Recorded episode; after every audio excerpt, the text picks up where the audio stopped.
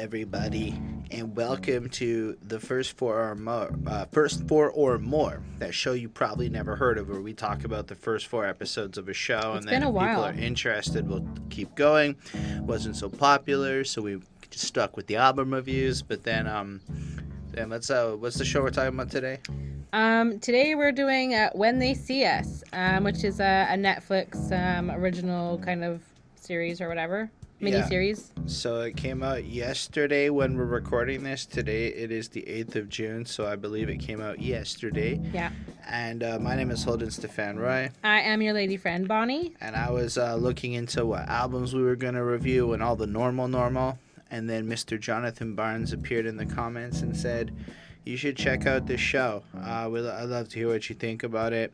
And then something to the effect of, If I could get through all four episodes without crying, I would be a bigger man than him. So that was that's what I went in with. I was like, I'm not gonna cry. Fuck that shit. I don't know. I didn't know what I was getting into either. I didn't really look into it much. Yeah. I opened up. Uh, I, I kind of went in blind as well. yeah, I said to Bonnie, I'm gonna talk about this. Jonathan Barnes says it's gonna be next level, like subject matter wise. So we should discuss it. hmm And then uh, opened up Netflix right there in the front fucking page. There it was. Yeah. So I hit play. Bonnie had no idea. Um, and then we just started watching, and holy fuck! Like I'll, I'll be honest, I got through the first episode with tears, without tears, but like, You know I did not. I got through nothing, not like all right. like any amount of time without any tears. I'm going to cry on this episode. So I don't. We don't really have like a formal structure here. Allow me to just break down a timeline. It is currently 5:25 p.m. on Saturday. Uh, right before bed yesterday, we watched episode one. Around noon, we blitzed it, and it took took took a while. It's like almost four hours at that point. Um, and then Maybe even a little bit more because I think some of the episodes are like a minute, like five or an Well, hour, it was like, like hour 20 hours that's what i'm saying Yeah. today about four hours uh, and then while the emotions are all still raw we haven't even had a chance to digest or think here we are talking to you on uh, the internet about this show so i figured we just kind of run through the episodes and spoiler alert there's going to be spoilers because i don't even know how to do this kind of thing without being a spoiler sport but um, Yeah. honestly don't watch this if you haven't seen it yet unless you have no intentions of watching it and you're using us to uh, cut down on the time which if you are i'd love to know in the comments um anyway It's worth watching. We'll tell you now. yeah, so in the first episode, it starts off and you kind of get introduced to the different characters. And I'd like to just state all of the names now because they're fucking very respectful. But I'd also like to just point out the age of all of them at the point of the first episode. So we have Yusef Salaam, and if I say anything wrong, sorry, he's 15. Antron uh, McCray, he's 15. Raymond Santana, he's 14. Kevin Richardson, he's 14. And Korey Wise, he's 16. Um, of this squad, I believe Yusef and Korey are the only two who know each other. Yeah. And so you're introduced kind of in that way where your four separate little vignettes are going on of the different characters being brought in. We know the year is 1989. And uh, April yeah, 19th. they're rolling on through and there's some chaos going on. It's not like super clear what's happening. Yeah. Like But you're just seeing like a bunch of kids running, and you're not really sure what's going on, and people are joining, but you're not really sure like why. Like, is, are there riots? Like, what's happening? And then uh, Korey is on a, a little date with his little girlfriend, and Yusef and his buddies bang on the glass, come, come, come, and she's like, "Don't go, stay with me." Women tend to know things. Um, and then he goes, and they go into like the park place, and anyway, they stumble across this woman who is all like destroyed and shit, and just lying there, and there's a whole bunch of chaos going around, and it's just almost like they all just kind of arrive around the same point. I don't even know if they were all saw the body or anything. Like I don't really. I, I think know. it was It's the, I think it was somebody got beat up. I don't think it was. A, I don't. Well, I, well, okay, because it's kind of like hazy for me. This part of it, it was very hectic. But you know that you saw this person. The cops arrive. Uh, one of them, I believe it's Kevin, gets smashed in the head with a helmet from the cops as they're getting arrested. yeah. and so it's just a little bit hectic. Anyway, they end up somehow coming up, and but yeah, so they they just kind of stumble. They're all in the area of this woman who has been unfortunately raped by somebody. And in this night, as we've come, I find out uh, later on, it was or right away, it was just a bunch of teenagers, like a large group, and there were crimes being committed and people were kind of being assaulted. So, in this Ruggamaroo, what was known to the police and shit is a bunch of black or ethnic kids was running around and then all five of these boys were just kind of innocuously and innocently in the area. And then the next thing you know, they're all getting kind of arrested and picked up. I think maybe a couple at the point uh, of it. And then they get a list of names. Um, they go and pick up Yusef. They're kind of like casing the area. And then. And Korey and Korey goes along. Um, just to like show support. Like he just. He's not on the list, but he just goes to like help out his friend and he's gonna stick with his friend and so yeah like and you just see him and you just like know that that's kind of like a bad idea but he kind of gets into the car and then they go down but like none of these kids have any idea what the fuck's happening right and they're all young um, and then the cops just kind of end up bringing them all into separate rooms, except for Korey. Korey's just kind of on a bench waiting because at this point he's nothing's going on with him. Um, one of them, I don't remember if, if it's Yusef or Antron, or one of them has an ID that is says he's legally 16, so they treat him a certain way, even though he's actually 15 and it's a fake ID. And you just start watching as like the cops start to brutally like terrorize these kids. Like at yeah. first, at first nothing's going on, right? At first they're all just kind of sitting there like they've been picked up. Yeah. But then you like flip over and there's blonde chick lawyer lady and other chick lawyer lady. Um, or I don't know, I think one's a lawyer and one's an investigator. And then there's just everybody looking at these maps and trying to case together what's going on because they, uh, there was a rape that occurred mm-hmm. and it is a serious situation and they're just putting the blame onto these kids. Like, well, it, like there was almost like a deliberate choice at a certain point where these five kids who they had or whatever, or four kids, I guess, who don't know each other, right? That's something that we might not have mentioned. This is going to be all over the place.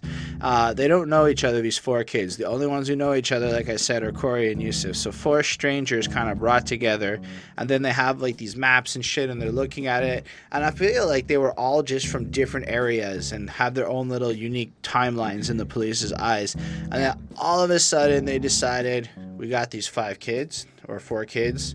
They're all black. Uh, or one's Hispanic, sorry. Um, and uh, yo, that they're not they're not just like witnesses.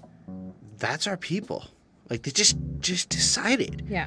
And you find out a little bit later on that has everything to do with internal office politics and like kiss ass efforts and shit. Like it's, it's such it just comes at such like a stupid fucking cost. It's like they and like as they on the lawyer timeline and like the the police side of things go over the next like day or two.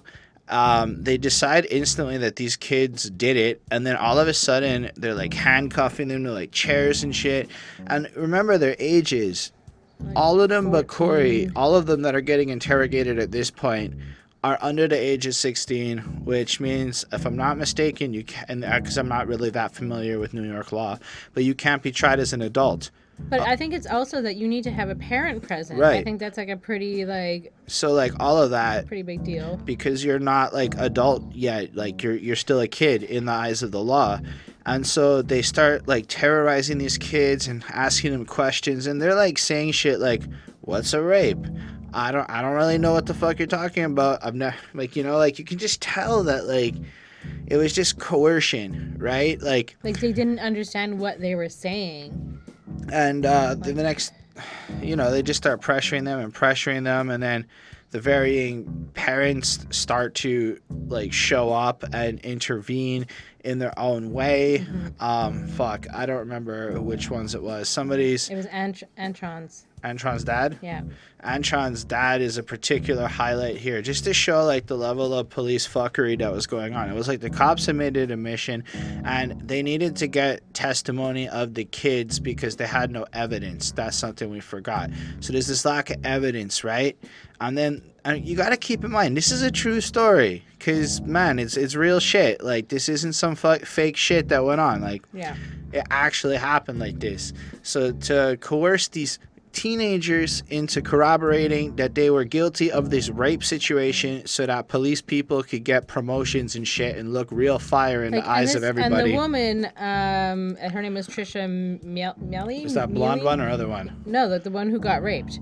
Oh, um like she like you know she was like hanging on you know like she was in critical condition like so nobody like was sure. Like coma. like if she had like died like then it would have also been like murder. And you know at this point it was attempted murder which which is uh it's just terrible. Like these are huge huge like charges. charges against like these kids. And, then, with, like- with no proof. then they like get them all to like write up these like statements.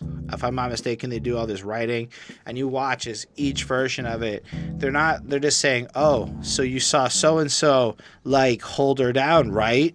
Yeah yeah so and so held her down yeah that's what's like up it keeps, like they're just making up they're agreeing with them like they're just because they were told like they could you know if you just give us a statement you can you're gonna be free you can go you home can go home. They didn't necessarily say you'll be free. They said you can go home. Now you have to understand. Um, this is like kind of they're not lying, but they're also not being completely truthful. These police officers. I'm like. I mean, the police are just kind of sneaky and shit. I remember one time I was 18 years old, or 17 or 18, I don't remember, and I was working at a video store, and we got I got held up, right? Some dudes busted in and like jacked some shit. I firmly remember Buddy stumbling over the counter. I find that to be a humorous part of the story because it's it's kind of funny if you try to rob a store and you fall over. It, it's, it's it's funny. Still, about a week, two weeks go by, and the next thing you know, the cops is like asking me to like come in and and have a little conversation about some shit. You know, I thought whatever, whatever. I go down, and the next thing you know, they're basically trying to get me to say anything that is incriminatory or whatever. It was fucking weird. It was like all of a sudden I'm some suspect motherfucker, and they they didn't really investigate anything. They were just like reaching for straws, but it was almost like they were like pressuring you to just come up with any kind of fabrication if you want to go home or whatever. Now I was a grown up and completely innocent, and you know it's a very different circumstance than '89 and whatnot. So I can't. Well, my whole point is I understood actually what it feels like to be kind of sitting in a room and having these cops staring at you and realizing if you say the wrong fucking thing or whatever, you have no idea when you're gonna get let go. And I was only in the room for 90 minutes and I chicken shitted out and it was fucking scary and thank God I didn't say anything stupid, you know? So I was while I'm watching these kids sitting there, I'm thinking about that experience and this is like amplified by like a gajillion bajillion, right? Like this is some fuckery, right? Because we're not talking about theft of a fucking video store. We're talking about rape, serious violent shit. fucking crimes and shit. And the cops have them like handcuffed. They don't let them go to the bathroom. They don't let them eat. They don't, let, them, sleep. like it was just We're like talking hours. like it was like days they don't tell their parents, so the parents you kind of cut to them all worrying and shit. And then all of a sudden, like they have these big old paper notes of these stories and whatever, and then they're trying to get everybody to sign it. Like, yo, if you sign it, which is basically signing a motherfucking confession. Now, what you realize as you're watching is is that none of these kids understand what the fuck the implications of a rape is no nobody explained the charges that were involved here. And that it gets worse right? Because if you think this is bad it gets fucking worse right? Because the four kids that they had or whatever all of their parents come and shit. They go home because they were being processed. But what about i'm like there, there were different stories right? So I'll, we'll get to that. Because antron's story like we were saying is kind of fucked up right? So antron's dad kind of like walks in Yeah. right not the mom the mom's for or she was there too she was there too so the mom's there, and then they kind of like trying to coerce him into talking. They're like, "This is bullshit. Can't you hear what the fucking kid is saying?" Blah blah blah. And then they ask the mom to leave. And then they kind of like go outside and they pull the dad to the side and they're like, "Look, you got this nice little job here, right?" And he's like, "Yeah, yeah, I'm a good citizen now. I do my shit, you know, proper." And they're like, "Listen, does your uh, boss know that you used to be a convict? Does your boss know that shit?" you know how would that go down right and they basically are like uh, if you do not tell your son to cooperate with us then you will in fact basically uh, lose your job and your entire credibility and blah blah blah. So then daddy goes back in and tells his kid to cooperate with the cops for the sake of the family. The cops will do anything to destroy us all, etc. etc. It's completely self-serving. Like you know this guy is not really caring about his son so much as his own ass in this moment, which is very unfortunate. Yeah. And then he gets all mad when the kid's like, But I'm, I'm not going to lie. I don't want to lie. This is wrong. And then, anyway, he ends up agreeing. And again, the cops are leading him on. Like, so Kevin, this, that, the next thing. One of the moms, and do you remember which one? Uh, I think maybe it was Yusef's mom, gets him out of Yeah. there before he signs a paper. And he's completely clear. The rest of the three kids, Raymond, uh, he signs the paper because he's been pressured there too. And again, these kids don't know each other, right? So they're hearing this whole like fucking story told through the cops. This like, guy's and then snitching on all- you. This guy's confessing on you. Yeah. And then there's always the they all had a good cop bad cop moment too, where the good cop guy comes in and basically and it's just like textbook bullshit manipulation tactics on Yeah. these teenagers. Anyway, you were gonna say something. Um, I don't know what I was gonna say, but yeah, I mean, it, it was it was pretty brutal watching it, and you're just like these kids are suffering, and um, you know they get they're scared shitless, they're terrified, like they don't even understand what happened, and so they're just making stuff up to like appease the cops. Like they're like, well, where did this happen in the park? And like one points to like a map, and it's completely like not in like the same area at all where the rape happened. And like just things like that, and like they they just like Or it's just so is, like- obvious that they had no idea what was going on. Or like I think it was like Yusef is like, yeah, like uh, I I we did the rape, but like I didn't do it. I pretended. I wasn't like the other guys. I just pretended to do the rape. Or like it was No, this that, that wasn't Yusef. That was um, Kevin. I Okay. think. Either way, um, it, it's, it's sorry, it's hard to keep track of it all. It took a couple of episodes to fully map out everything what was going on. Mhm. Um, but yeah, like, and then you just kind of watch all the parents get them out and stuff. But then, um, little Corey's just sitting there, and then they're going over all of the stories, and they realize that all of the nobody confesses to anything. Everybody just implicates everything else. Nothing matches up. They realize that I mean, this is the cops. They realize that the water tower and shit isn't in the, is like a reference point. It's at the wrong spot in reference to the water tower. All sorts of craps going on, and they realize they have nothing. That their story is like very flawed and But- very like just doesn't make sense. And you can watch like the lawyer lady kind of being like, "Yo, these are obviously not our kids. This is not right." But then cop lady, or I'm gonna call Blanche cop lady, she's just like, "You know what?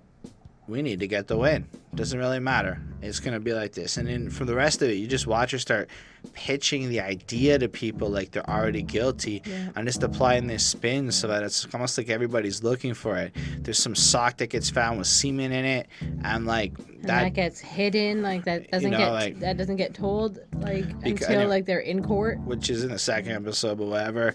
And then like all this shit's just going on, and then little Korey Wise is just kind of sitting there, and then they realize they have this extra kid who's friends with the next one there, so they just kind of grab him. They start beating the shit out of him, and basically are like, "Yo, you're just gonna confess, and you're gonna like tell us what the fuck happened, and make sure to put the right location, right?" So they almost like that's what's going on. You They- have to, do fix it. their problem. And they basically are like, you have to do it. We need to find a person and whatever. And they got to realize Korey was innocent as fuck in all regards. He wasn't even on a list or anything. He just went along because he wanted to make sure his friend was okay. Mm-hmm. Right? You just see that loyalty in him. He's just sitting there. He fell asleep and everybody kind of forgot about little Korey. And then the cop just beats the shit out of him. And then they, something we come to see is Korey might, I don't know how to say this politely, he's not the smartest tool in the shed Yeah. in regards to his understanding of things. Like we fi- we come to find He- out he's a good kid and he he cares about people. You can But, like, you get to know that. But he he can't read as an example. Yeah. It's something we'll find out later on. But it's worth thinking about at this point when you know that, right? Because they make him write out this confession, they make him sign it, then they coach him through this video thing where he says noteworthy things like, "Yeah." Yeah, yeah, this is my first time ever being like excessive towards a woman. Yeah, um, uh, you know, you know, this is my, My first, first rape. rape. This is my first rape. I promise I'm never gonna do a rape again. And like the way he's saying it, he right? He doesn't know what he's saying. it, it kind of sounds almost like he he like threw a ball through a window or some shit. Like in his mind, it doesn't equate that rape is what it is and that there's charges. Or like for the Spanish kid, it's like they tell the dad and shit, like or one of the dads that your gonna son is gonna be allowed to go home as long as like he uh admit, oh no this was again Antron's dad. He's like yeah your son will be allowed to go home if he admits to rape. And like he's like yeah I guess that makes sense because the cops told him that shit right? And they just trusted the police that this was fine for some Well, reason. and I think also that they they're weary being, you know, these black kids i- in the hands of these white cops, being, you know, with these crazy charges, and then he's just like, you know what, it's better to just go along with it than to, you know, for my kids to get hurt, kind of like. I think there's also that thought behind it, but I don't know, in like a weird way. it's almost like you, you can kind of see how the cops exploit the ignorance Yeah, absolutely. on purpose strategically break Yep. it down like i mean Like, you look at it like, like today benefit. and now and you think about it like today and now and it's like how the fuck would you like you admit to rape you're done like you can't put that shit on camera you were so cautious today but like back then it's almost like little korey didn't even know what he was saying and you see him sitting there with his little pepsi can and it's almost like they baited him into Like, this looks like comfortable setting and let him go and let him incriminate himself but all things considered, you have him instead. Everyone else is like pointing fingers. He's like, "Yeah, I just did the rape. I did it," and it's like the way he says it. It's just like, "Oh man, I was." It hit me really hard, and then it really did. I just I could. It's like the kind of thing where like I, I mean, it's not even been a day, but I can't stop like thinking about it as it is like races through my mind, and you just Yeah. process that overall what the cops have done in the course of two days is took a bunch of kids who don't know each other and created this story where they all collectively raped and then you see almost at the end of the episode they come together in the in the pen uh, in the holding cell everybody but korey i think. And they're like oh and they, you're antron aren't you? Or you're this one. And they start to realize and they start realizing like what stories that they've told about this person that they've created about this person that they don't even know. And they And say that they did all these terrible things with. Then you see like the one of them breaks down and starts crying and he's like i snitched on you. I'm sorry. And then he's like i did it too.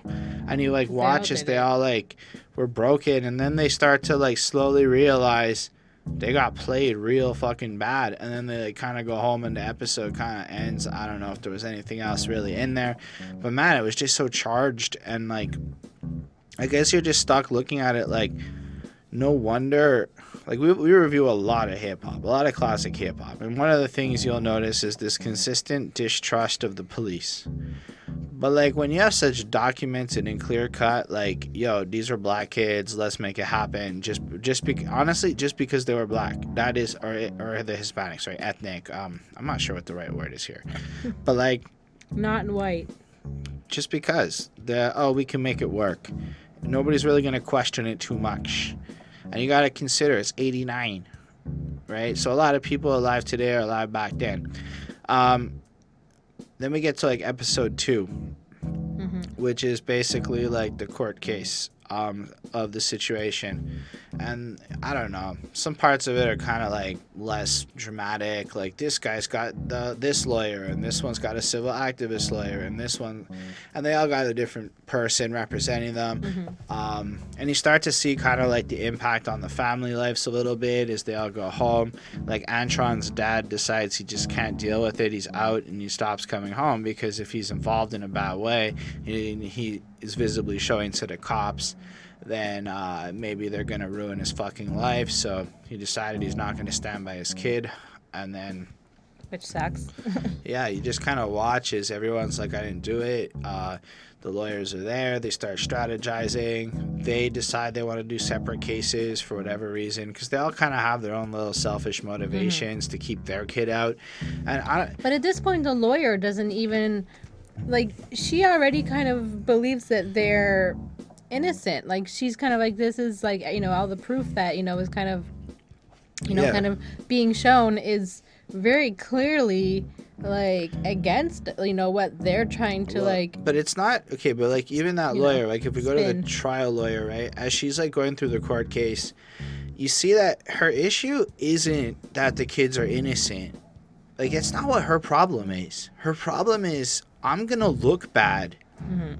because of this. I'm gonna lose. Like, how the fuck are you setting me up to lose? Like, let us just realize that these people, these these judges, like the judge involved, all of these people, all of the court, if like on that side of it, none of them gave a fuck if the kids were innocent. It's not what it was about for them. The judge was right up there with Yeah. the collusion too. You can see how the judge is sitting there strategizing with the lawyer and the cops and shit, And right? they, they showed like a picture of like his daughter, uh, uh, like you know, like a white girl, you know, like you know, it's sitting like sitting in like right in front of like the judge's like little like booth or whatever. Um, and so it goes to show that he's very like inclined to like be supportive of like white women and you know very you know cautious I guess obviously towards But black guys or other people. So we also find out because like there is this like pool of lawyers that have teamed up to represent each kid of Yeah. varying degrees of, of quality. I believe like Antron's lawyer is a divorce lawyer. Yeah. Um, Yusef gets the. I it almost. I, I don't. I don't want to assume, but it felt like maybe a Nation of Islam type activist lawyer Mm-hmm. that came in. Raymond Santana had the um, guy who wants to be a politician in the future lawyer. Uh, Kind of like the slick, kind of uh, Hispanic lawyer. Kevin, I believe, gets white boy lawyer. Um, Yeah. and then I don't remember who Korey's lawyer is at all. I know Korey probably had a lawyer, but I can't remember.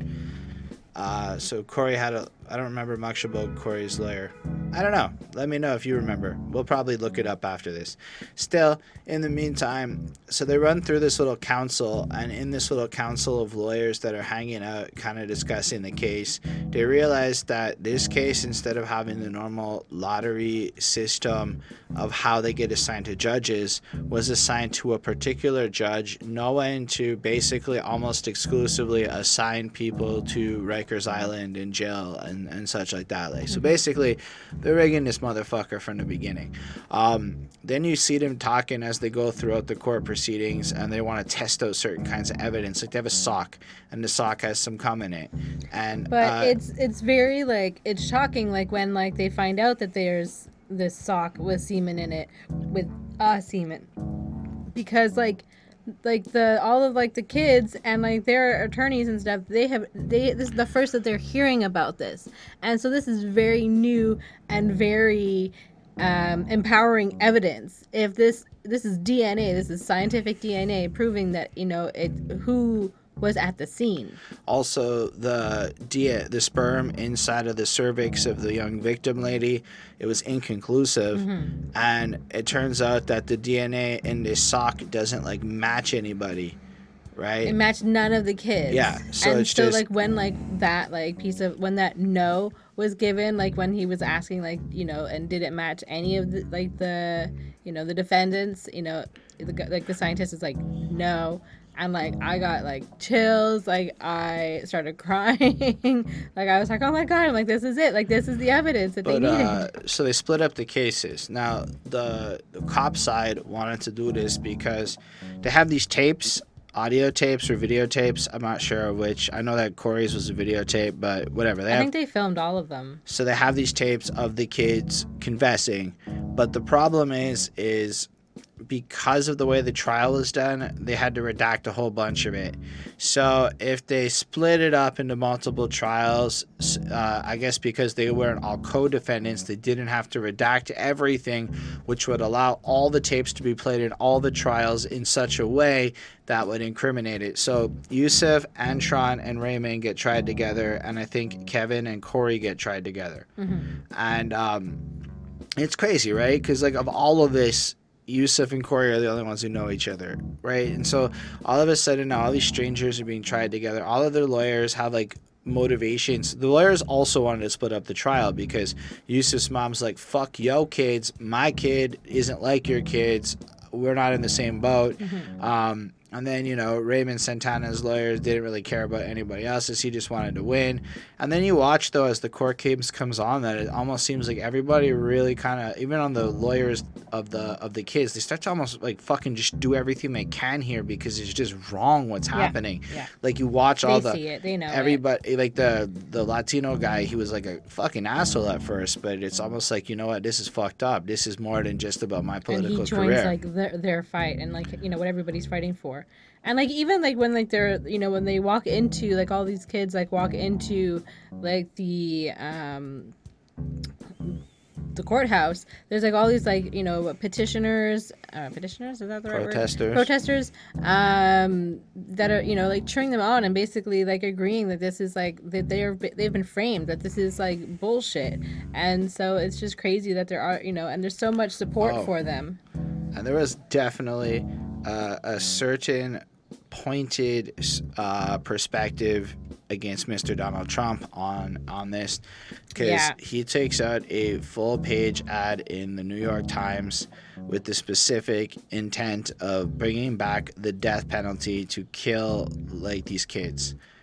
Like damn, that's some shit that that's serious shit. like wow you know like i don't even know how to like really think about it. Now on the one hand fine it was like 20 something years ago 30 years ago but on the the, other the, hand the best like uh, like dig like kind of moment for like that that showed up was when um there was that ad for the commercial and you see Donald Trump and then the woman says oh don't worry his 15 minutes are almost up like his 15 minutes of fame. Yeah. And then you know obviously coming from like a, a today's perspective that's definitely like- not the case. It's just like that's the same guy that's the president now. Like he should have been a has-been and now he's the president. But uh yeah so it cuts all to that um then they go through the court case as they run through the evidence and i think a really pivotal moment is all of a sudden out of nowhere uh antron's dad decides that he's gonna become like the surprise witness to give his testimony about how the cops interfered and shit yeah and everyone's like, yo, Tron's like, I don't even want you here. Fuck out of here. Where were you the first half of the trial? You don't know shit. How do you know you're not going to fuck some shit up? And then he proceeds to get on the trial and he's like, yeah, the cops coerced me and stuff, but he doesn't bring up his job thing. Like, he doesn't bring up his part. He's just kind of finesses the truth a little bit. Mm-hmm. And it ends up being spun by the uh, by the the cop side by going like, "Yo, so essentially what you're saying about your kid is he's a truthful son, and we should trust everything he has to say, right?" It's like, "Yeah, yeah, that's absolutely it." And everyone just kind of like face palms because they're like, "We got the tapes," and then they play the tapes with the confessions and shit on it, and like when you watch Korey's confession tape, it's just like and you watch it in court after and you're like reframed out of like the drama of being there right? Because when you watch it in the first episode it's done in a way where you're kind of feeling this intense series of emotions but when they play it in court after and you- you're seeing like kind of more like the the behind the scenes situation like what's really going on. But when you're just watching exactly like what you're saying like in the court you're only watching like just him and like just the parts that they've kind of set up. And like you even see like like there's like like when they're showing these clips that there is like a cut that you know a cut frame and so like something was edited edited out.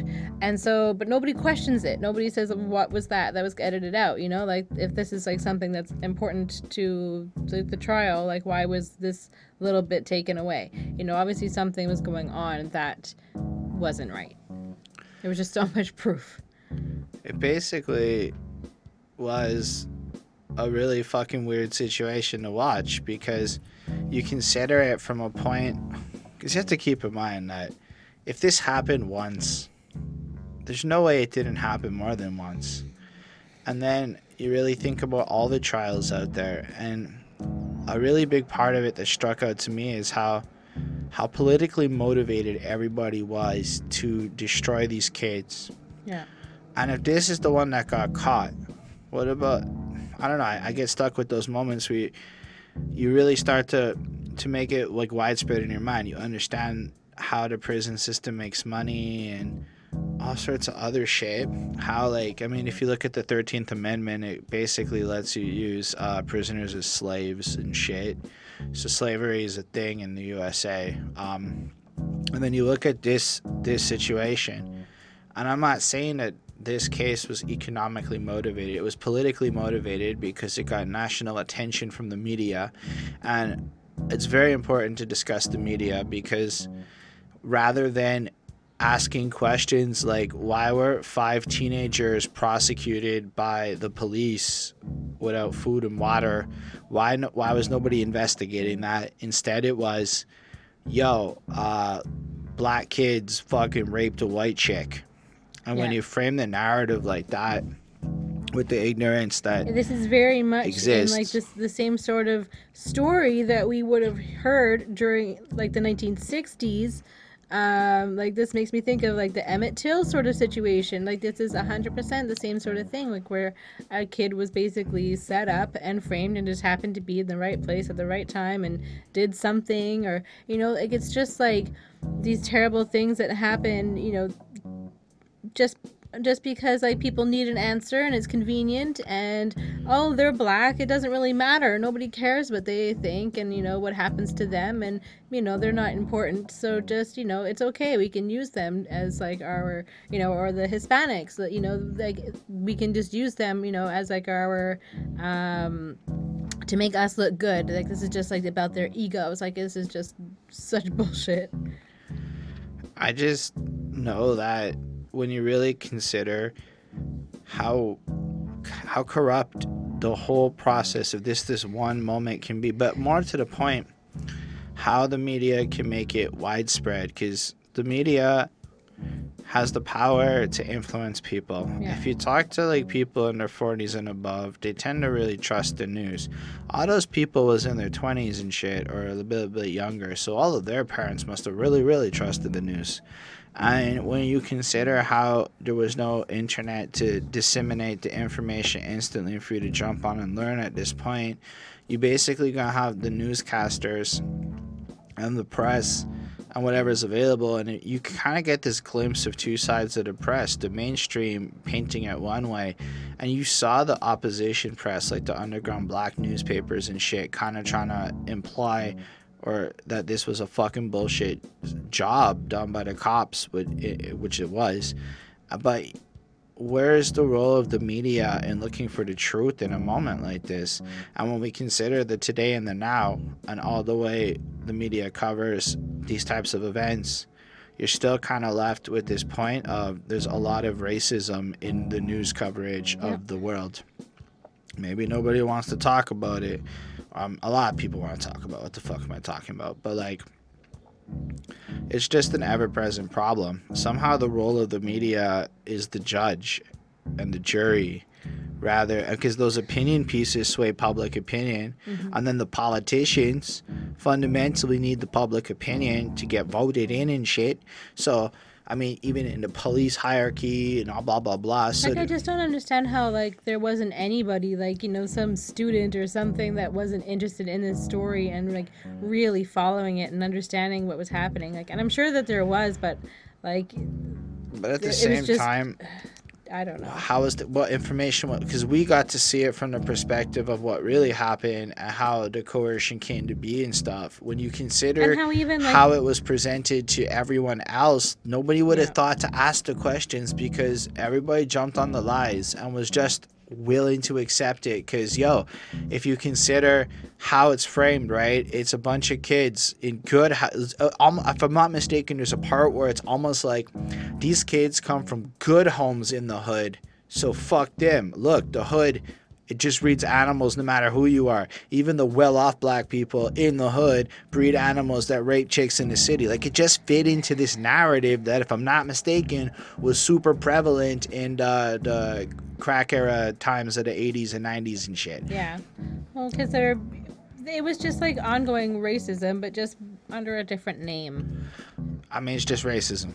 But like, I look at it like. it was it- less like segregation and more like oh it, it would just was ignored more. I don't know. Like it was but it's just just how the public is so willing to accept it and not really think about it because of how it's framed. Because i think like there's a lot of guilt and accountability involved in a moment like that.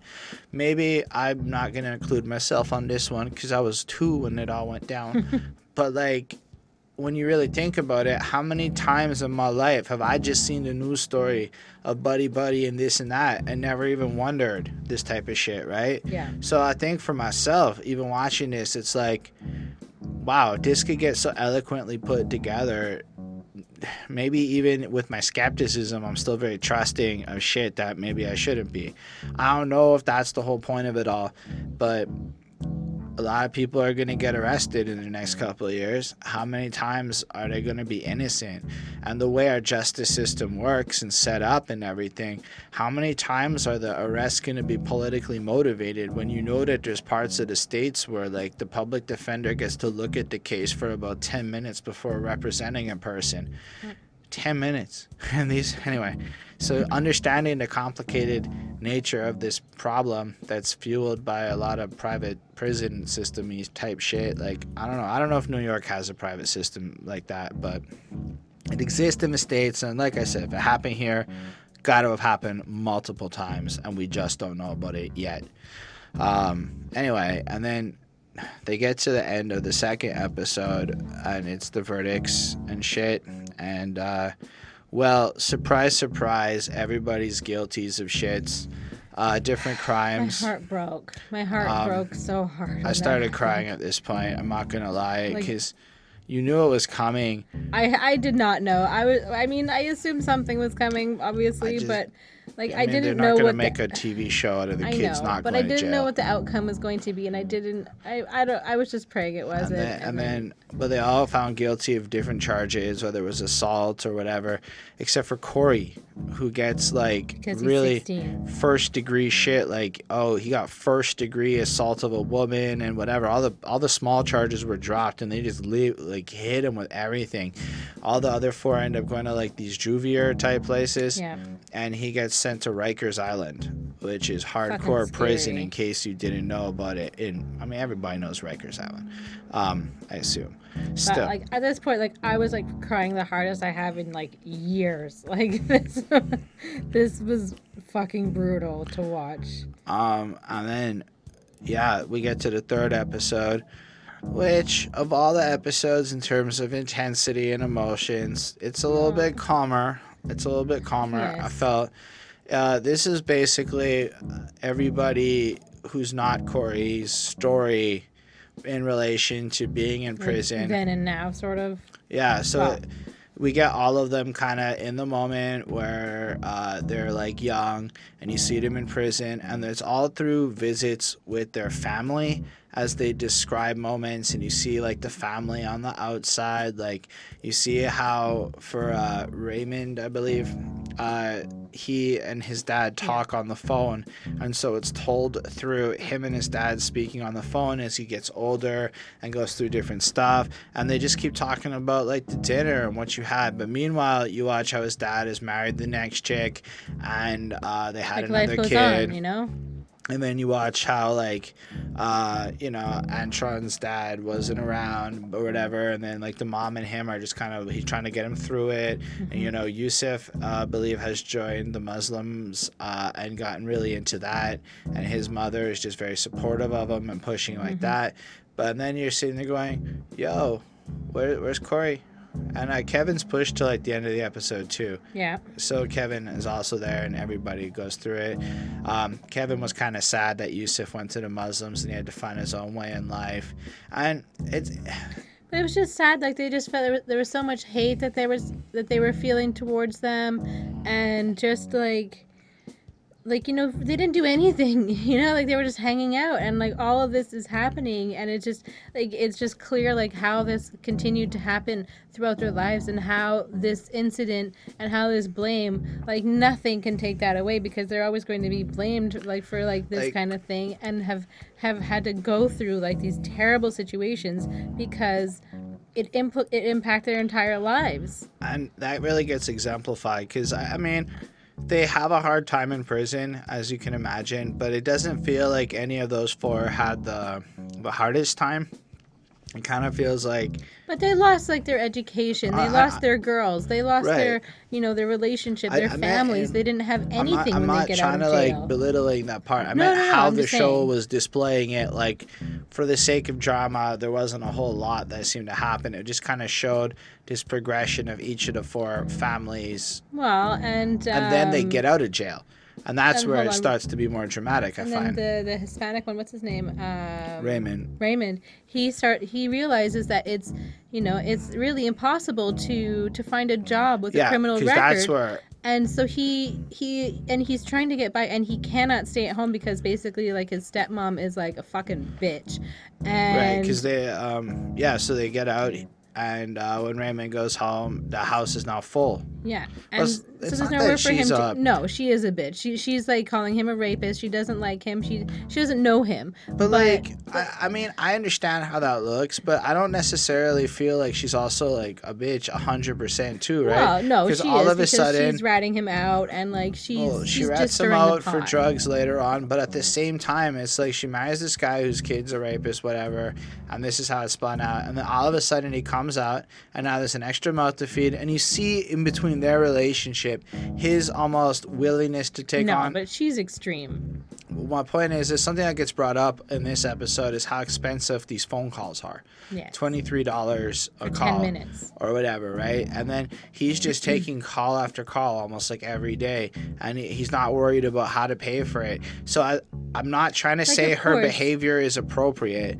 What I'm trying to say is that it, this is like the she, she has to be a little bit more sympathetic to the situation. I get that she's probably pissed. But he whatever. also, if you don't remember, the dad never told her he was coming home. He just showed up one day and just dumped onto it. And it was more like the dad's fault. And if you were the mom in that moment or that wife lady, and you already had a full house and blah, blah, blah, and now there's kids here, do you really want him around your kids with his registered sex offender shit? You know, I'm not, I'm not trying to say her behavior was appropriate. I'm just saying that But this is how essentially, like, this is- complicated this is. Yes. I think that's what it's trying to showcase. Because yeah, I agree. I was trying to like so after the first, I mean the episode's done in a way where it does like two kids Yeah. and then the next couple of kids, but their stories are split from I'm a kid, then I'm an adult, and then it rolls as they all get out of prison because they were all given I guess lesser sentences and Mm-hmm. whatever, and then like, so yeah, it just goes to show, like, because of all of that, like, he decides to turn to drug dealing, which is probably not that uncommon because you're realizing you can't get a job but it's anywhere. like it's it's so intense. Like they walk you through the form, and it's like you need to mark off that you've been here. And he's like, "Are you a felon?" Yes, you are. And then he like points to like this guy who's on the grill, and he's like, "That dude's a felon." So if you work on the same shift as him, and if you don't check this box, this is what's going to happen. yeah, and then let's say you don't, and you end up working on the shift with this guy, It's a breach of you're parole. going to jail. I didn't know that. Like, I mean, Yeah. I suppose on some level I knew that felons can't congregate, but it didn't make me realize that if the boss is nice enough to hire the felon, the one felon at this place, that means that if he wants to hire a second felon, these shifts can't even overlap to a point where they can't even be in the same room together. Like, you don't really think about that Yeah. in general. Then there's the part where he's a registered sex offender. And if you check this box and you serve shit to kids, you're in trouble because you're not allowed to be in front of any kids that aren't your stuff. And then you're watching like him like struggle through this process of trying to get a job. But uh, Raymond, interestingly enough, had a girlfriend, pen pal, some girl who thought he was innocent, and then they move in, and then it puts pressure on him to like you know get his life together and find a job and get some money. He can't find the money. And she gets excited because she finds like a place and like you know they're gonna make like a you know pay like first and last month's rent and like and they can have it and it's like this great spot and it's not too expensive but he's trying to like muster up the money and doing it do it fast. and so you start selling drugs. And there's an earlier scene where you see him talking to like a guy who you know seems to be a little bit of a youth leader who knows he's going through a hard time. They were part of like the people protesting uh, when they were in their court case. Yeah. and he's like listen just don't go back. Everything about this is to make you go back. And then you know you see him try for so long and for so hard. He starts selling that crack then the mom snitches, uh, the stepmom snitches him up because he brings the crack into the house, and that was a big issue. He tries to fuck his girl in the house, that was a big issue. Meanwhile, he's trying to move out and like she's basically like ruining everything. and then he gets sent back to jail and that's kind of his end antron he goes back and he finds that his dad's moved back home and his dad's fucking sick and He's the mom dying. took him He's back like kidneys failure. and you kind of look through that and antron was antron the one who meets the girl uh, or is that Ke- no it wasn't kevin no, uh, I think it was Antron. yeah, I think Ant- yeah, Antron meets this girl, and you can see everything about his life. He's super low key. He doesn't want to go anywhere. He's not hundred percent willing to admit what happened. He doesn't tell the girl. Then when he neglects her for a while, she makes some petty ass comment, letting him know he knows she knows who he is and what it was about. And then that story kind of fades as it kind of like they move off. Apparently, he ends up leaving the city, and they go off, and he tries to change his name and shit. Mm-hmm. And it's like, but just watching like from that angle now you can't go anywhere. And everywhere you go people want to recognize you.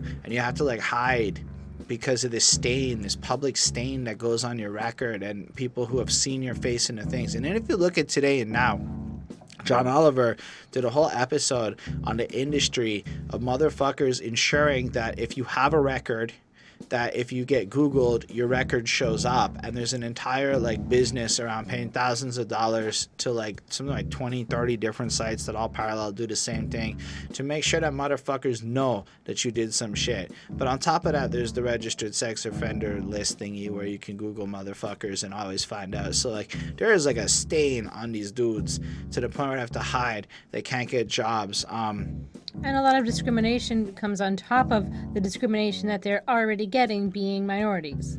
I mean, I feel like I don't remember much that was super significant from the story related to Yusef coming out. He just kind of seems to be out, and then I don't really remember. He seems quiet, and he's very concerned about Korey and wants everybody to understand Korey's sacrifice. And nobody gets a hold of Korey. Yusef's Nobody mo- knows where he is. Yusef's mom doesn't want to help Korey's mom uh, get to him, uh, you know, arrange a visit or anything. Yeah. And, you know, it's just kind of a mystery what's going on there. And then I, for the life of me, do not remember what happened with Kevin's little plot line in this episode. Um, he gets out of jail, and his sister or somebody has the life of him, or something about his sister.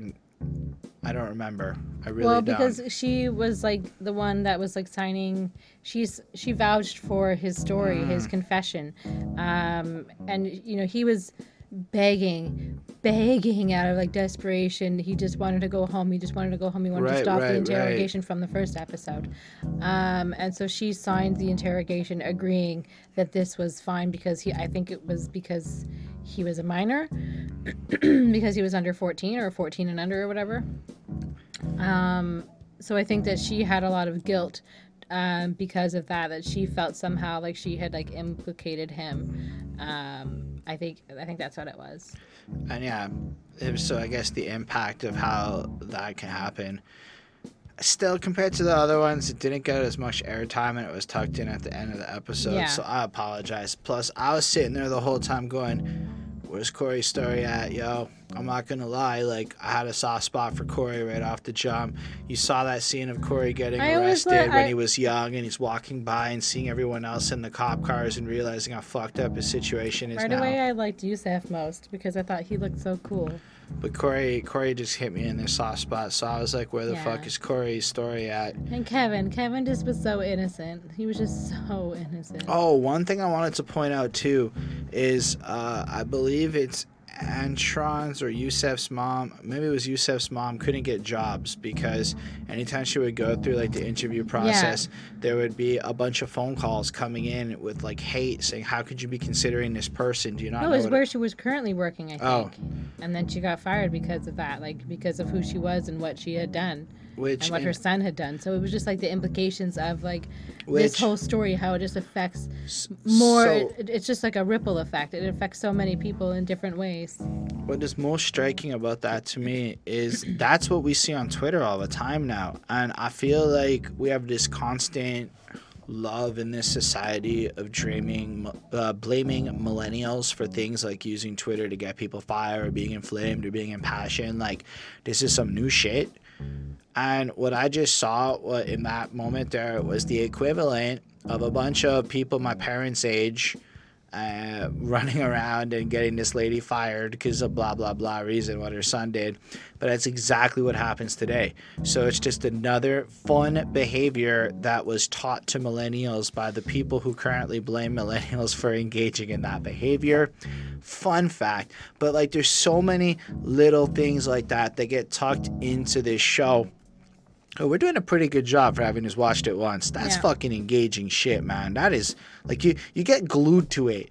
And I'm not gonna lie, there were moments in episode three where tears were coming a bit because as much as like it might not be so dramatic But it's in a just sense. heartbreaking to yeah. know that they had to go through this shitty shit, like during such like the prime time of their lives, for something that they didn't do, and how it just so negatively impacted everything around them, and you know, and especially them, and how they're just like free, and how they're still sort of trapped in that mentality of the age that they were when this incident happened. Like they haven't been able to like evolve and grow and move past it. Like they're still, you know, they're still quite children in in like their their minds. I think they just Well, I feel like in the adult part, like you watch everybody but Korey gradually move past it and Yeah. get through it. Like when Ant- Antron's dad dies, they hug and have a moment.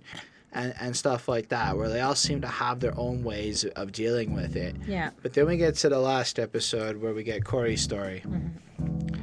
I'm fuck just it's an hour and 20. I think it's like the longest one and it makes totally sense cuz a we find out um Korey's mom doesn't have a lot of money and so she's not really able to come visit him a lot or Yeah. make it out there. We find out really And he, later and on he that really needs her. he we, has nobody. and like we find out that she was choosing drugs to cope for a very long time. And Ah. and his older brother, um, Who- yeah, who was like, you know, and this is 1989, um, who was gay and, you know, a transgender type person. Um, you know, sometimes he like dressed in like, you know, as a woman.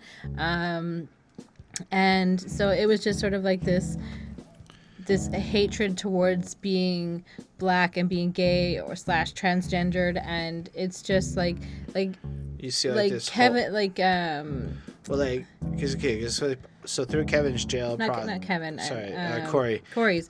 Korey just understood his brother and loved his brother no matter what, but the mom definitely had issues with this. And we learned that because of like these flashbacks that take place. So like Korey's story is like twenty times as tragic as like everyone else's. So like he gets sent to big boy growing up hardcore fucking gangbanger type full and of he's prison. like we said before, he's not the smartest guy. He's he has a lot he- of problems. He really of, doesn't understand.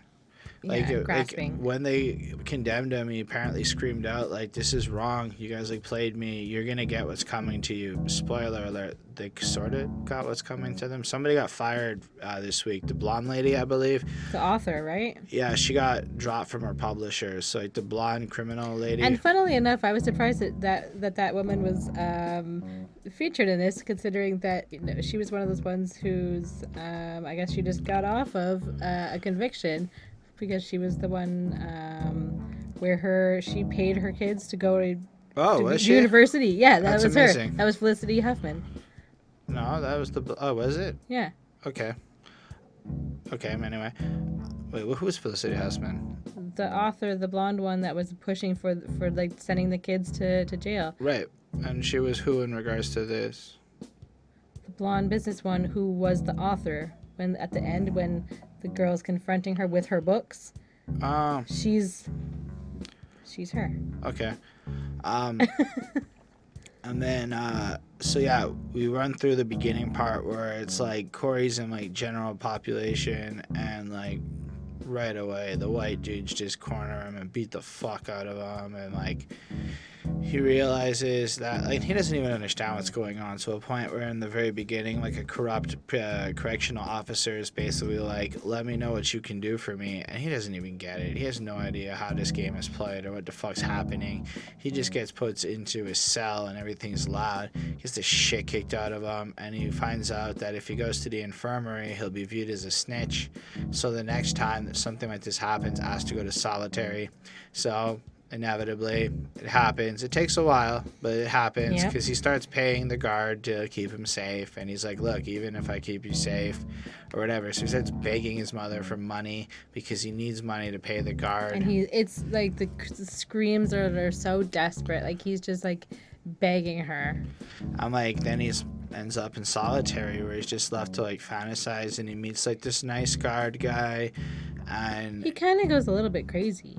And he's like helping him because they lose the heat for a while and he kind of gets him a chia pet and you can tell that this guard takes pity on him he Mhm. helps him get a job and we see him have a little fight with a dude in like the thing while uh, some music's playing and, uh, and he wants to get transferred. He wants to get transferred closer so that his mom can visit him more because the jail that he's at is like 350 miles or no, away or was, uh, something. it was less than that. That's the one he ends up getting sent to. But then he gets sent to the one that's 20 kilometers more than that, no it was a lot more. It was more like he was one that was like i don't know or 20 20, 20 minutes more, yeah but it was like he was already like a he was clo- a lot closer than where he about got 400 kilometers sent yeah anyway or miles, whatever. So he ends up he's at one prison and then he gets told, Yeah, you, you're gambling, you might end up close or you might end up fucking farther away than even now. And so mm-hmm. And then he does. he's like, Well, my luck my bad luck's like already hit its max, it can't happen. I'm gonna take that chance and then he goes to the next prison and your just heart breaks even more for him because you see he is over there. and he's away from like the guard who kind of had his back and like And that kind of stuff.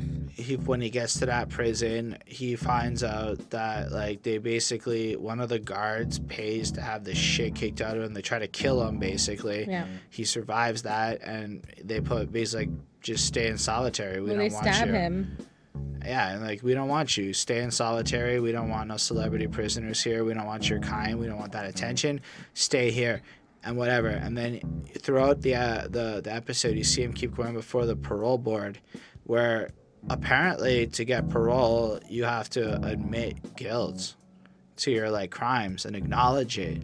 So having if he did that, well then it's like confessing at that point you're like set in stone that you guilty and he he refused. He's like I'm not going to do that. Yeah. I'm not going to admit to what I did not do, which is fair. I I, I get it. Yep. And just time and Well, I time mean, it's like he, he didn't do it at any point. It's like you know, like, like it was already talked about. Like, why would they change their story now? Like it's you know through everything that they didn't they stuck to the truth, and I think that was the most important thing that they could have done. At, but it just comes at such a you know such a shitty cost. and um, basically the, he ends up back in solitary and he starts going through all of these fantasies of his past and we learn Yeah. about his sister and the moment when his si- Oh, brother his, his brother, sister. yeah because he was He dressing like a changes his name to Marcy. So. and we learn about how he, they like how he, when he die when he the brother dies he like has like almost nobody left to live for and he Yeah, like but he lose- get, his brother gets murdered. He was just having like you see him like having like this kind of like happy, you know, like loving kind of moment with his brother like in his mind like he's remembering this moment that he had with him and you know how much he loves his brother. And then like the next scene you see him being taken to the um what is it called? Like the, the minister or whatever um of like the the jail. And he tells him that his brother's been murdered. And you know like that you know and that he's dead you know and it's just like heartbreaking. It's just like he just lost like his you know the person that he loves the most you know and he you know he loves his he loves his mom but he really loves his brother and he really looked up to him and like that was kind of like his something to live for something to keep fighting for just so that he could see his brother again and so like that was taken away. So i think he like at this point he's just like he's had it. And then he's kind of just there for a while and then one day out of the blue uh, the same guy that he fought with this reyes guy just he looks at him and he's like you've had hope and faith and conviction for so fucking long. Like you must be religious or something. It's fucking weird almost. And then they proceed to Well, I think that at this point, like I think that it was, you know, it, this was several years like later Yeah. after like any like you know beef that they had had and i think obviously that you know the reyes guy had found sort of like peace or maybe it sounded a little bit like aa like he had gone through like something and he was following his steps and he because he said i really appreciate your forgiveness and i think that that's something that uh, it's very important for um, people Even in though aa like to have Korey had like no fucking idea what the guy was talking about because he doesn't tell Korey. He then just proceeds to go and confesses, and then they reopen the case. I think it's in 2001 or something like that. because he shows them the twin towers He has the crashed. matched DNA being matched and everything, and so they figure out who it is. And then all of a sudden, um, they realize like Korey's like innocent and everybody's innocent. But like man, it's it's so hard to stress like watching Korey. Like when Korey went to jail, hard jail, he was 16 and just 14 years he spent in prison, uh, basically spending the you know, bulk of that hard time by himself. in solitary because it wasn't safe for him because he's a sex offender and he's black. And it's just like man wow like like on his face was plastered everywhere. So like everybody knew who the fuck he was. And i don't know if like i there was like one guy who was like friendly to him like the guy with dreads. But like at the end of the day like he was like I he, like he knew like he was innocent or like knew his knew or his like story. understood it but the fact that it, like you know none of the white people in prison believed him you know kind of thing it was just it was just very heavy to watch his, his journey through prison i mean it, it justified a full episode to itself for the amount that yeah. that guy had to go through all because he decided to ride along with his friend and be like yo just trying to i'm gonna a be your friend." homeboy Yep. and then they get they get let out um and like whatever they get exonerated of all crimes you see him walking around with his fresh new clothes korey at the end. But like also you see him in jail too when he's like before he gets exonerated, like he's fantasizing about like if he had just made the decision to stay with his girlfriend, the girl who he wanted, and like just decided, you know, not to go with his buddies and, and get riled up and how easy the decision would have been just to be like, No, I'm gonna stay with my girl. Like how like And it would have like, just just been that would have he- changed the and then path he just of his life. pictures this whole date. Like with her at um, like, at opens um, up the cell door to like coney island at Coney Island, and you see before he has like a po- he had a postcard in his um, cell of Coney Island, and that kind of tied back to that. And like he had never even kissed a girl before, and he asked to kiss her, and you're just like, oh, like But just like so like just like the innocence of it all.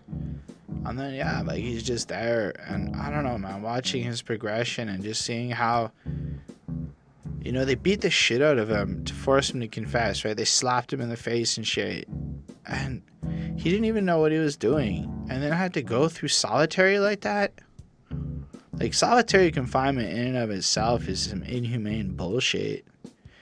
I mean, I get it, but like, yo, the prison system's really fucked up, man. Like, it's just a really fucked up thing, and it's so ineffective.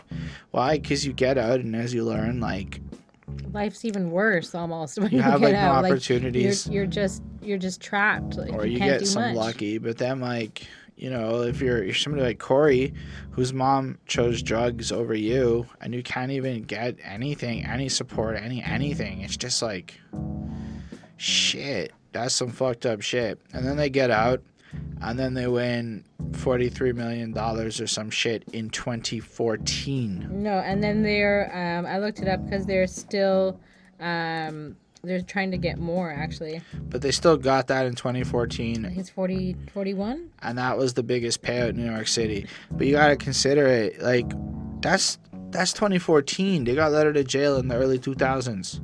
What about all that time in between? Yeah. Certainly now Like, they're and like not I'm convicts sure, and whatnot, but like I'm sure I'm sure it's great and it is absolutely um a, a grand gesture or like a, you know a gesture. Um i wouldn't necessarily okay maybe not grand but um you know yes it's good but there's no buying back your entire life. Like this this changed their lives. And i mean i suppose now like this attention drawn to them i'm sure it's going to mostly be positive and i'm sure that they'll um, benefit from a lot of like the positivity and like the attention to this story um, again, and I think that things will hopefully change, and like there will be some like attention brought to like the criminal um, justice system and how it's not working, um, especially for minorities. It was just that moment where they're out and they have their they're being honored by Harlem, and you just see the five of them with their hands up like that and shit. And I don't know, like how do you how do you like make it up to somebody when you robbed them of their life and fucked them up? But all of those kids probably have all those men. Because like you see at the last scene, like they're giving you the summaries, like one of them has ten kids. If you can get to ten kids, that's some serious. You putting in work if you catch you are not drift. wasting any time. Um, and like that, well, like I think it was Yusef is a political activist, consistently fighting like the prison systems and whatnot. Yeah. And a bunch of Korey, them moved down to Georgia, so Korey stayed in New York. He was the only one to stay in New York, and he opened up like a foundation to like support. offer legal and criminal advice to people like him. Which 2014, he got a lot of money, and what did he do with it? Fuck off. He did the. Yeah. That's a noble ass thing to do. Yeah. Uh, and then because of this, it, uh, it was so Linda Fairstein is the blonde chick, the prosecutor lady. Uh, she had a book deal writing crime novels, and because of this show, she lost her job. So like I think the pub, what the publisher dropped her, right? yeah. So I don't know about Felicity Huffman or anything you were bringing up, but this Well, lady. no, she's. But anyways, I don't, who, I don't know where Felicity, if they're in the same scandal, maybe I don't know. But Linda No, Fairstein, you know who she is. She's the one who, who's she paid her to I get her. know who Felicity Huffman is. I don't know how she connects at all to this story Oh, in any way, shape, or, or form. I know that the Linda Fairstein lady, she lost her job because of this particular show. That I understand. Mm-hmm. Yeah. Felicity Hoffman, I missed something. I'm confused. Still, that's not. That's fine. Um. This show is extremely powerful. I don't really know what else we can comment Yeah. on. I mean, Like it was. I mean, this is just. I had never heard of this story, um, and so I, I mean, it was just like to kind of go in blind and hear all about like the truth that happened and like just like the. There's like the bullshit that was just created just to clear like some stupid people's names, um, and make it- them make other people look good at the cost of like children. Like it just seemed like like I don't know. It just seems like something that would wouldn't happen in my lifetime, and and yet it did, and um and definitely probably continues to. So I think that it's we definitely need to do something different because this isn't working. I mean, it's just everything about that that story is sad. How everybody failed these kids. How nobody was held accountable, really. Yeah. I mean, if the biggest punishment for that situation is lady fucking um lost a book deal, like all these years later, and this isn't this Netflix show isn't even the first time somebody has created media on this. So how so like how the how did these people who destroyed these kids' lives still get book deals and crap? Like, I don't know, man. Like, I, like on the one hand, maybe they changed their lives. On the other hand, it's still you. There's just certain things maybe where you've crossed the line where maybe you shouldn't be allowed to become rich and successful in the society's eyes or something. I don't know. Maybe I'm wrong about this, but seeing how that lady prosecuted these kids and it was all about political success Yeah. in her mind. It was And she, she- was just tr- like trying to like get them like to look into like negative light. Like just one thing wrong ha- had to like come up, and like she would run with it.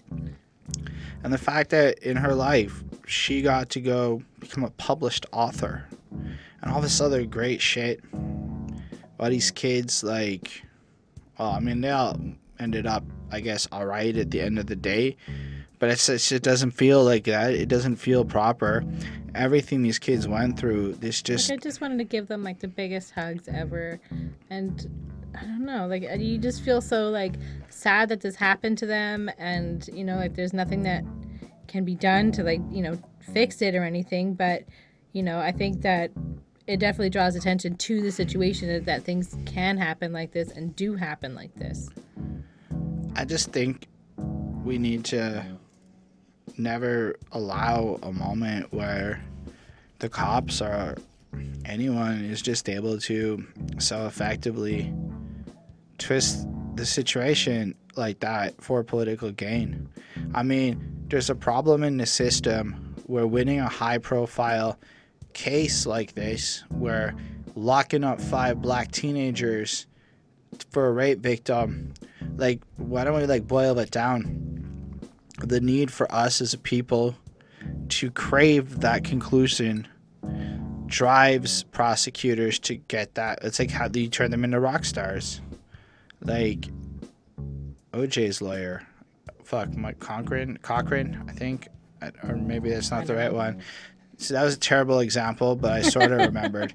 Um, it's just how how did this just because it got national attention and the media hyped it up like it wasn't about the truth. Maybe there should be some kind of uh, rules about how the media reports on things. I don't know but i feel like you're left with like there's too much of this that can still happen today. All of the problems that created that including donald trump are still around today. And if anything the pe- the type of people who created this circumstance in the first place, I mean, you got to understand Donald Trump advocating in that ad riled people up. It changed how far this prosecuting team was willing to go So in a to way, win. this this story, this this you know Netflix special does have a little bit of political implications too. oh man, there was like four or five like, points where they took shots at Donald Trump, and they did it smart.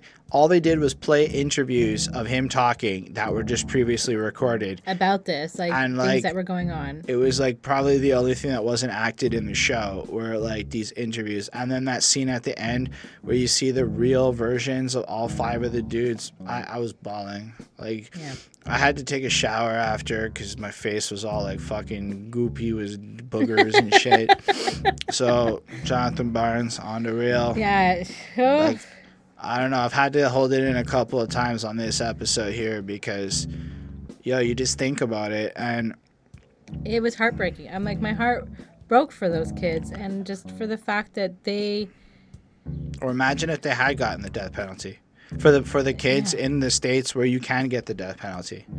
How many times does this happen? Yeah. A motherfucker's dead now, and oops, oopsie, we killed the guy.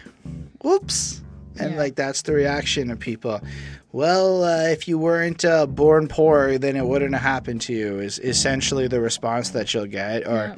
don't be born black, I guess, if you want to avoid dying in that regard. I mean, I don't know. You're left with these frustrating emotions because I know that I don't want to talk about this at work because the arguments that might come up based on the, the stance I take on these issues would maybe not be popular among certain of my colleagues. Like most people's cool and get it. But certain people, and they often always seem to be in higher power positions, might be a, a little more inclined to, yeah, but when I think about the event, and then twist the facts in a way where, like, yeah, everything was. I mean, of course, maybe this is a bad example. I think it's it's empirically impossible to not see how the, the crime situation was was on the fault of the police. They fucked up, but you know that this won't necessarily change the minds of people. That there could be maybe a systematic issue in how politically driven prosecutors who all want to make a name for themselves are willing to do this type of shit, and maybe. Like, this doesn't just happen to these kids. I'm sure this is, you know, exactly like what a lot of these rappers are, are rapping about. Um, like it's a very similar situation where you know where they might just get arrested or somebody might get arrested just because you know so and so wants to like make a big name for themselves, but shit doesn't always or it's just all over. equal. I don't know. It's just not fair. I don't know. I just think that look, anybody that's in the kind of position such as for a judicial system shouldn't shouldn't necessarily be able to become a rock star off of some shit like that. Mm-hmm. These are people's lives that are getting toyed with. And maybe for a long, long time, we all believed a certain thing about a certain thing. I don't know that I can go back and retroactively judge how people reacted to the news and be fair about it. I can't. I can only be that's some fucked up shit. How can we learn from that so that we don't act stupid when you know that in just other parts of the world, fake news is causing genocidal bullshit to go on through WhatsApp and whatnot. So there are lessons in this show in a real life historical close to home example that can show some threats that we are facing as a people in regards to information flow and susceptibility and willingness to jump on preconceived conclusions just because it fits what we believe regardless to approaching it with a fact driven approach so in an era where everybody's feelings formulate their opinion because the facts don't really matter, regardless to what side. All sides of the fence, including myself, are guilty of this. All we can really do is hopefully watch some shit like this and learn how learn the mistakes of ignoring the facts of a moment to fit your fucking narrative. Everybody on on earth should watch some shit like this. But the issue is just that it's the people in charge but it's not just the people in charge; it's us as much as them. Yes. Like it's like saying that the it, the people didn't have a role in Britney Spears going nuts. No, no. If the course. people didn't care, the tabloids wouldn't have tabloided it. Mm-hmm. That's true. Same thing to Princess Diana. If y'all didn't have worshipped her, this paparazzi thing wouldn't have happened. In the same way, and I'm and I am making this comparison.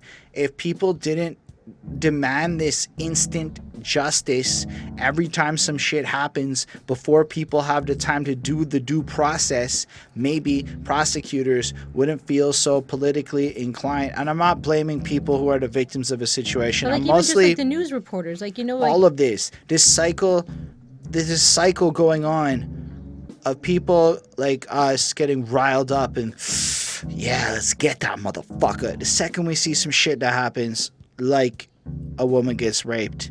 And maybe if we just all thought it through a little bit more instead of jumping to conclusions. Look, if it had turned out the kids was involved after the investigation, that's a super different story and it wouldn't have been made a movie. It would have just been five rapists got convicted. But instead, it was just a theory for political gain. Yeah. That political gain like comes were, from. It was just so blatantly like obvious that it it, that they were innocent. Like their stories didn't match. Everybody was making up different different eh, things, different scenarios. They were saying that they were in different places, like with different people. People, different people were the penetrators. Some of them were not. Like it was just like the whole thing was just fabricated. Nothing made sense, and like it was just like at that point somebody must have been like okay like nobody seems to be saying anything. Like why are we like still pressuring? Like i don't know. It just well that's it. Why? Because the people are demanding an answer and we have to give it to them. And then egos kick in. We said it was these people. We can't be wrong. It's very embarrassing. It's very like shameful. it's career ending. Yeah. And so it doesn't matter what's true in this world and anyway, I, I don't know. I guess I can go in circles at this point. Yeah. I feel like we've hit that end point of this discussion. Yeah. Look, it's it's worth watching, but it's um, it's it's going to change your soul. I mean, it's kind of one of those things where, unlike a lot of based on a true story things, this is like really heavy. Yeah. Because it is a true story. It this is the story. And it's uh, like executively produced by Oprah, so you know it's like it's going to be a tearjerker. But it's you're just left with the sense that if this could happen to these four or five kids, they didn't even know each other ahead of time, etc., yeah. etc. This is why people don't trust the police. This is why people don't trust the judicial system because this isn't an isolated instance. This will this probably happens to this day. I don't know the frequency. And it just goes like ignored just like their stories almost did. But considering how little we go to the water cooler and uh, discuss the judicial system, whereas, you know, I do know that most people were unhappy with the last episode of Game of Thrones. I don't know. Please don't spoil. I want to read them when he finishes writing them. But, like, nobody wants to talk about this type of shit. And that's, I think, the weird part. So good on whoever made this happen because, at least for like a week, people will talk about this at work and maybe maybe a couple people feel inspired. Maybe we need to get more of these stories out there. Maybe we need to really document and showcase this type of shit more often because I didn't feel comfortable the entirety of the four and a half hours. Like you got this pit in your stomach. Like I, I got shaky at one point. Like it just doesn't go away. My heart was like racing. Even- my bones were aching. And then even as they're winning at the end, as we can call it winning, it doesn't go away. And then it just ends and you're just left with this like defeated feeling. And then you go, imagine the moms of these kids. Imagine that sister lady who had to live with signing that paper when she was just too young to know better herself, you know? All of these people.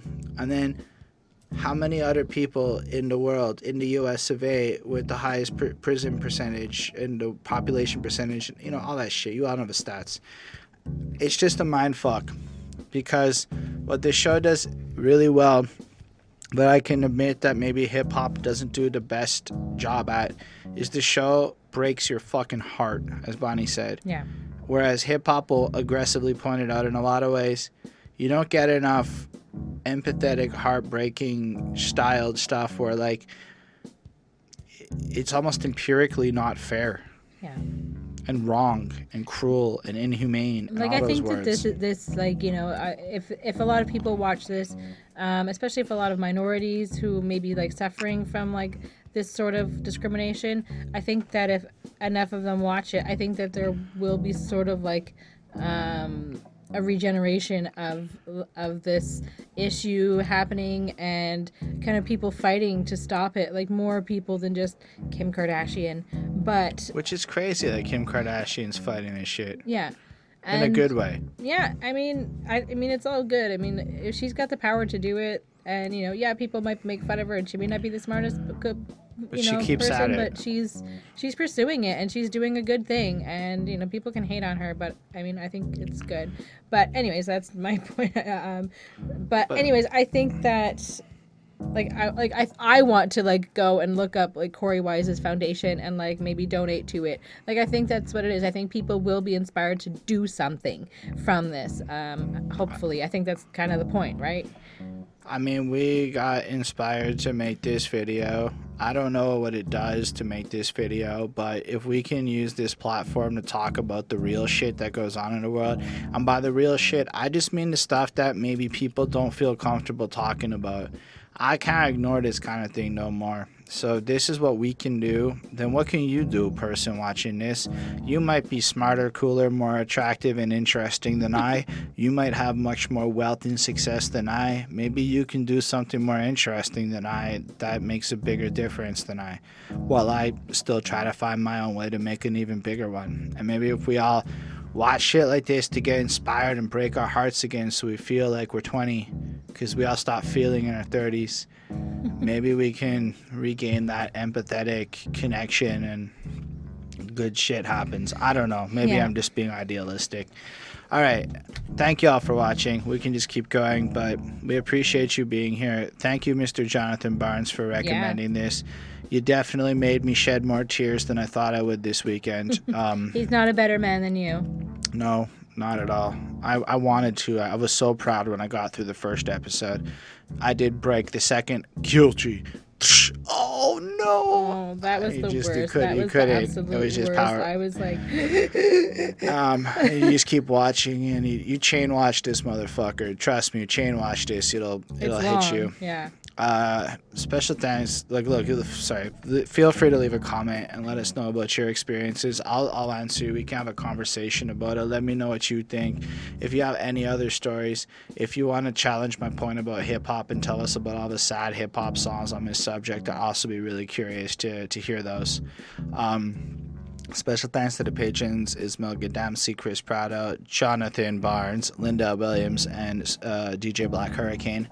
They support what we do. They get to give us some album requests, and for uh, a dollar a month or more, you can help us grow and just do this more often.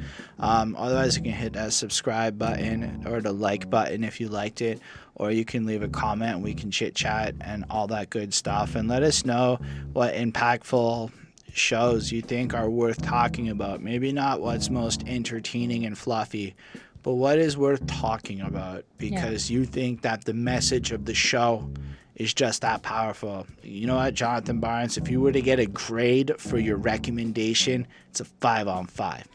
um, I don't know, but yo, Yeah. that kind of shit would be really interesting to us because it's fun.